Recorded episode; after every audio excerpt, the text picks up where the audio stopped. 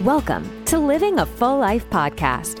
Join us as we explore health topics that encourage raising healthy children, living a healthy life, and living the best life possible. Now, here's your host.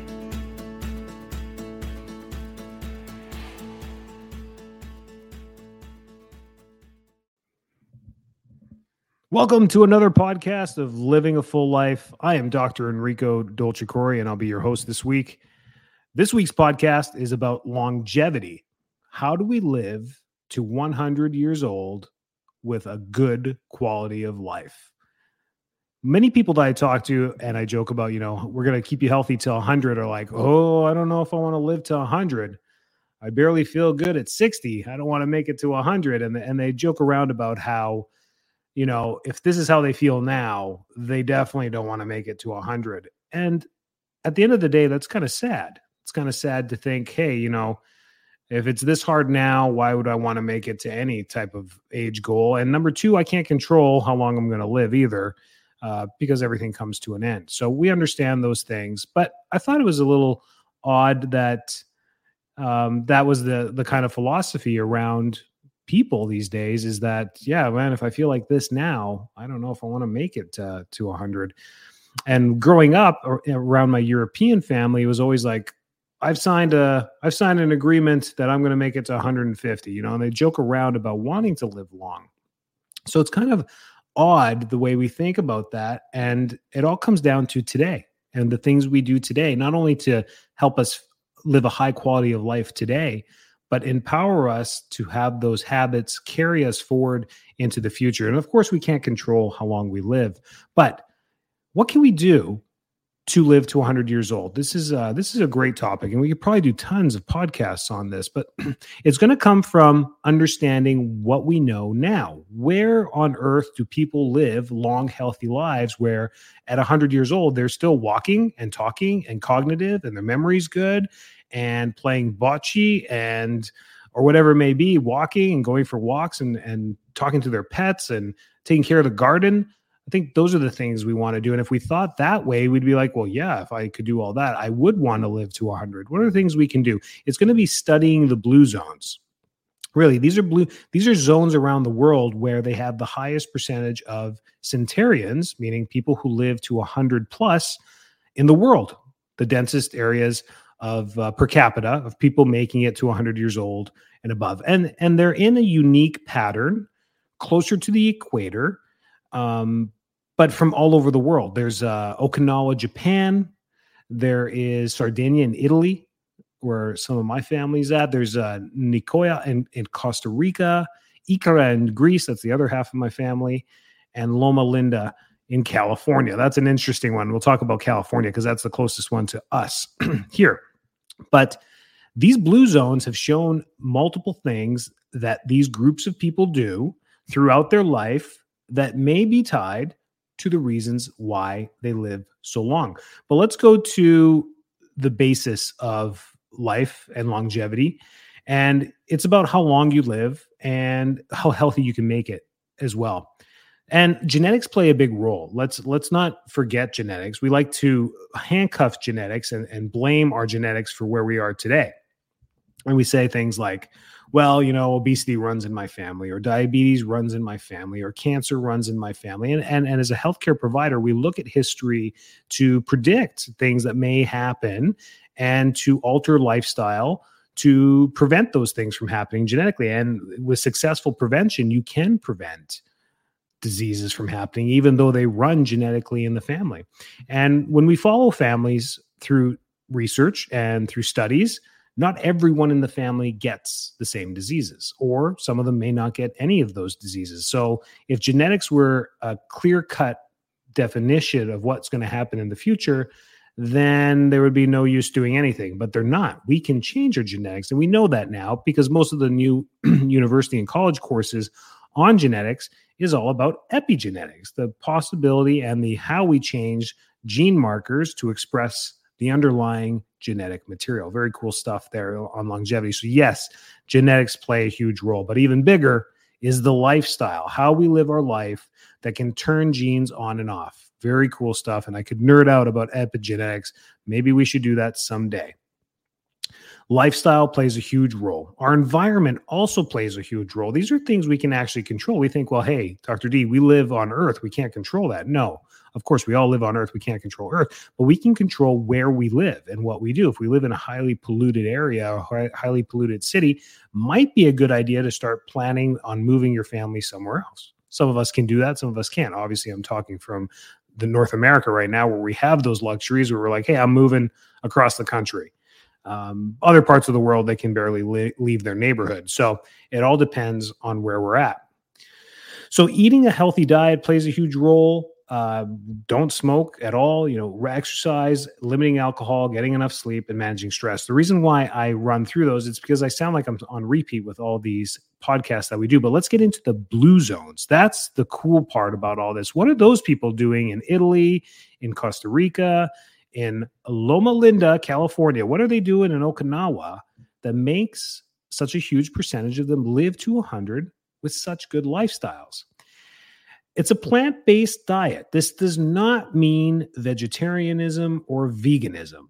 It means heavily being vegetarian, but not exclusively to that. It's a heavy based plant diet. So, people in blue zones typically eat a diet that's high in fruits, vegetables, and whole grains. They also eat a small amount of meat and fish. So there you go. No veganism, no vegetarianism in those places. So a lot of those diets seem to like to show the benefits of that. But when it comes to longevity, the studies actually say meat and fish in small, quantities actually play a major role in longevity because there's protein and amino acid branches that you cannot get anywhere else. All right, plant based diet, it makes up 80 plus percent of their diet. Remember that. Regular physical activity, they all have regular physical activity. And what does this mean in Costa Rica and Okinawa and Ikaria? I'll tell you right now, in Ikaria, there's not uh, gyms, you know, there's no crunch fitnesses all over on every corner. They they don't do that. The Greeks are not going to the gyms, especially on those islands. What they're doing is they're going for walks, gardening, and doing other activities that elevate their heart rate. So they're working outside. They're tending to their gardens, they're tending to their farms, they're tending to their olive patches, they're tending to their vines, they're tending to um, outdoor their farms, their cattle.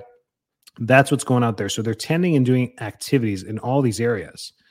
And they have a strong social connections. And one of the last podcasts we talked about was dementia and brain health and we talked about that strong social connection for mental health and, and brain activity and brain health. One theory is that we lose our cognitive ability and our brain function, and that leads to the deterioration of the entire body very quickly. So, this can happen in our 50s, 60s, 70s. And once that starts to happen, it's a very fast decline as far as active daily living. And we start to lose that ability and we lose our quality of life. And typically, when that starts to happen, everyone, even myself, we get depressed. And once that happens, it's a it's a quick way to the end. So these strong social connections that have been researched through these blue zones have shown to have such dramatic benefits in our health that they play a role in longevity. They actually you want to stay alive for longer. You have something to be around for. So when we joke about, oh, I don't want to make it that far because we don't think we don't we don't want to make it to 80, we don't want to make it to 90, well, heck, we don't want to make it to 100. If that's the case, these people get to 90 years old and they're like, my goodness, this is, I love my life. I want to keep going. So they have a purpose. And that's number four is the purpose that they have in their life. They feel like they're making a difference in the world and their lives have a meaning. Huge, huge source and purpose leads to wanting to connect socially which want if you want to connect socially you're going to want to be active. You got to be active to get there to the social gatherings whether it's sitting with a cup of coffee with your friends whatever it may be. And then if you're active you're going to have to fuel yourself. And these zones decide to fuel themselves with a rich plant-based diet. It's cool how that whole cascade happens. It all starts with purpose. They have a purpose in their life to move forward. Go back to one of the very first podcasts i did about my dad's story um, and, and, beating cancer. If you want to talk about purpose, um, there you go. Having a bigger purpose than yourself can push you to unbelievable charted areas, which is very cool. So these blue zones are very cool. Um, it's important to note that you know there there is no one size fits all answer to all this. We know that uh, when it comes to studying longevity, but the research is actually very, very dedicated to what these people do. Okinawa, Japan is is a cool area on on one of the blue zones um, where they really focus on diet. Um, their diet centurions ate from here's what centurions in okinawa japan ate for most of their lives this you're gonna you're gonna enjoy this 67% of their diet was made of sweet potatoes yams 12% of their diet was rice 9% was all the other vegetables 6% were legumes just legumes and then 3% were other grains other types of grains aside from rice and only 2% of their diet was fish, meat, and poultry. And 1% was other stuff, probably probably a little bit of sugar, you know, some sweets. But uh, that was isn't that crazy? Like pretty much you're having sweet potato for lunch, you're having sweet potato for dinner uh, with some rice and some beans or whatever's growing uh, as far as legumes around you. Um, they eat a lot of soy, they eat a lot of tofu. It's very interesting the things that we pick up in our culture saying tofu's bad for you, soy is bad for you, it's an estradiol. And then you take a seat back and you talk about things from around the world, lo- looking at it from a bigger lens. And from my family being Italian, my dad is directly from Italy, my mom's directly from Greece, gives me a very different pers- perspective as being a first generation. I'm actually a first generation Canadian, but also live here in America. But being first generation outside of that area, that Mediterranean type lifestyle, and you sit there and you look, you're like, these people are doing something right when it comes out there. And for them, it was, it was, you know, the plant based, the plant based diets. So, and they make up a lot of it. And looking at these things, and they, they would laugh like, you know, they won't look at things like soy or caffeine or and and point blame to these things because they would cook food in their kitchen. So it was really hard to make saturated fats or trans fats in the kitchen because you wouldn't be using rancid oils. You'd be using natural oils from the farm. You'd be using avocado, probably not avocado in Italy, you'd be using olive oil. Olive oil, and you'd be cooking it at a low heat, and you'd be cooking your food in the house, and the house would smell good. There wasn't much frying in these communities, and if it was, it was right there on top of the stove, done with olive oil, really. So we weren't doing these things, and they don't talk, and they never talked about, you know, don't eat the bad stuff. Of course, they said don't smoke, that's bad for you. Don't consume alcohol, that's bad for you. These were the things I was listening in these cultures was that they repeated the the things that are truly bad, but when it came to food, they said enjoy all food. But they enjoyed the base so well, like the Greeks, they enjoy the the vegetables so much. Like vegetables is the 90% of their diet. They love cooking it. They love eating it raw. They eat most of it raw. They cook the okra. They love okra. They love cooking spinach. They love um, their tomatoes in Italy and, and Greece, their olives. These are the things that they just base every meal off of. They could have a horyatiki salad every lunch and every dinner every day.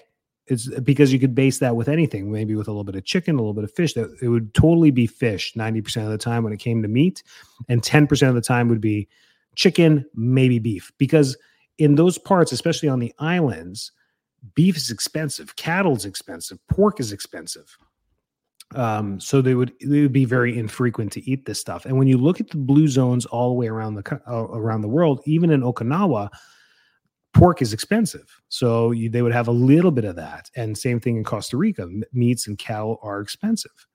So maybe that plays a role there as well in in California, a very different type of group are centurions, and they are the Seventh Day Adventists, believe it or not, who believe in eating a vegetarian diet. They're the only one out of all of those blue zones that do that, but they also play a huge social connections belief that they have to be around people and have good friendships and meaningful relationships with people. That was their base, and they stayed active with them. They would play uh, bocce, uh. They would play um, lawn darts. They would just be out there in their 90s socializing and having fun.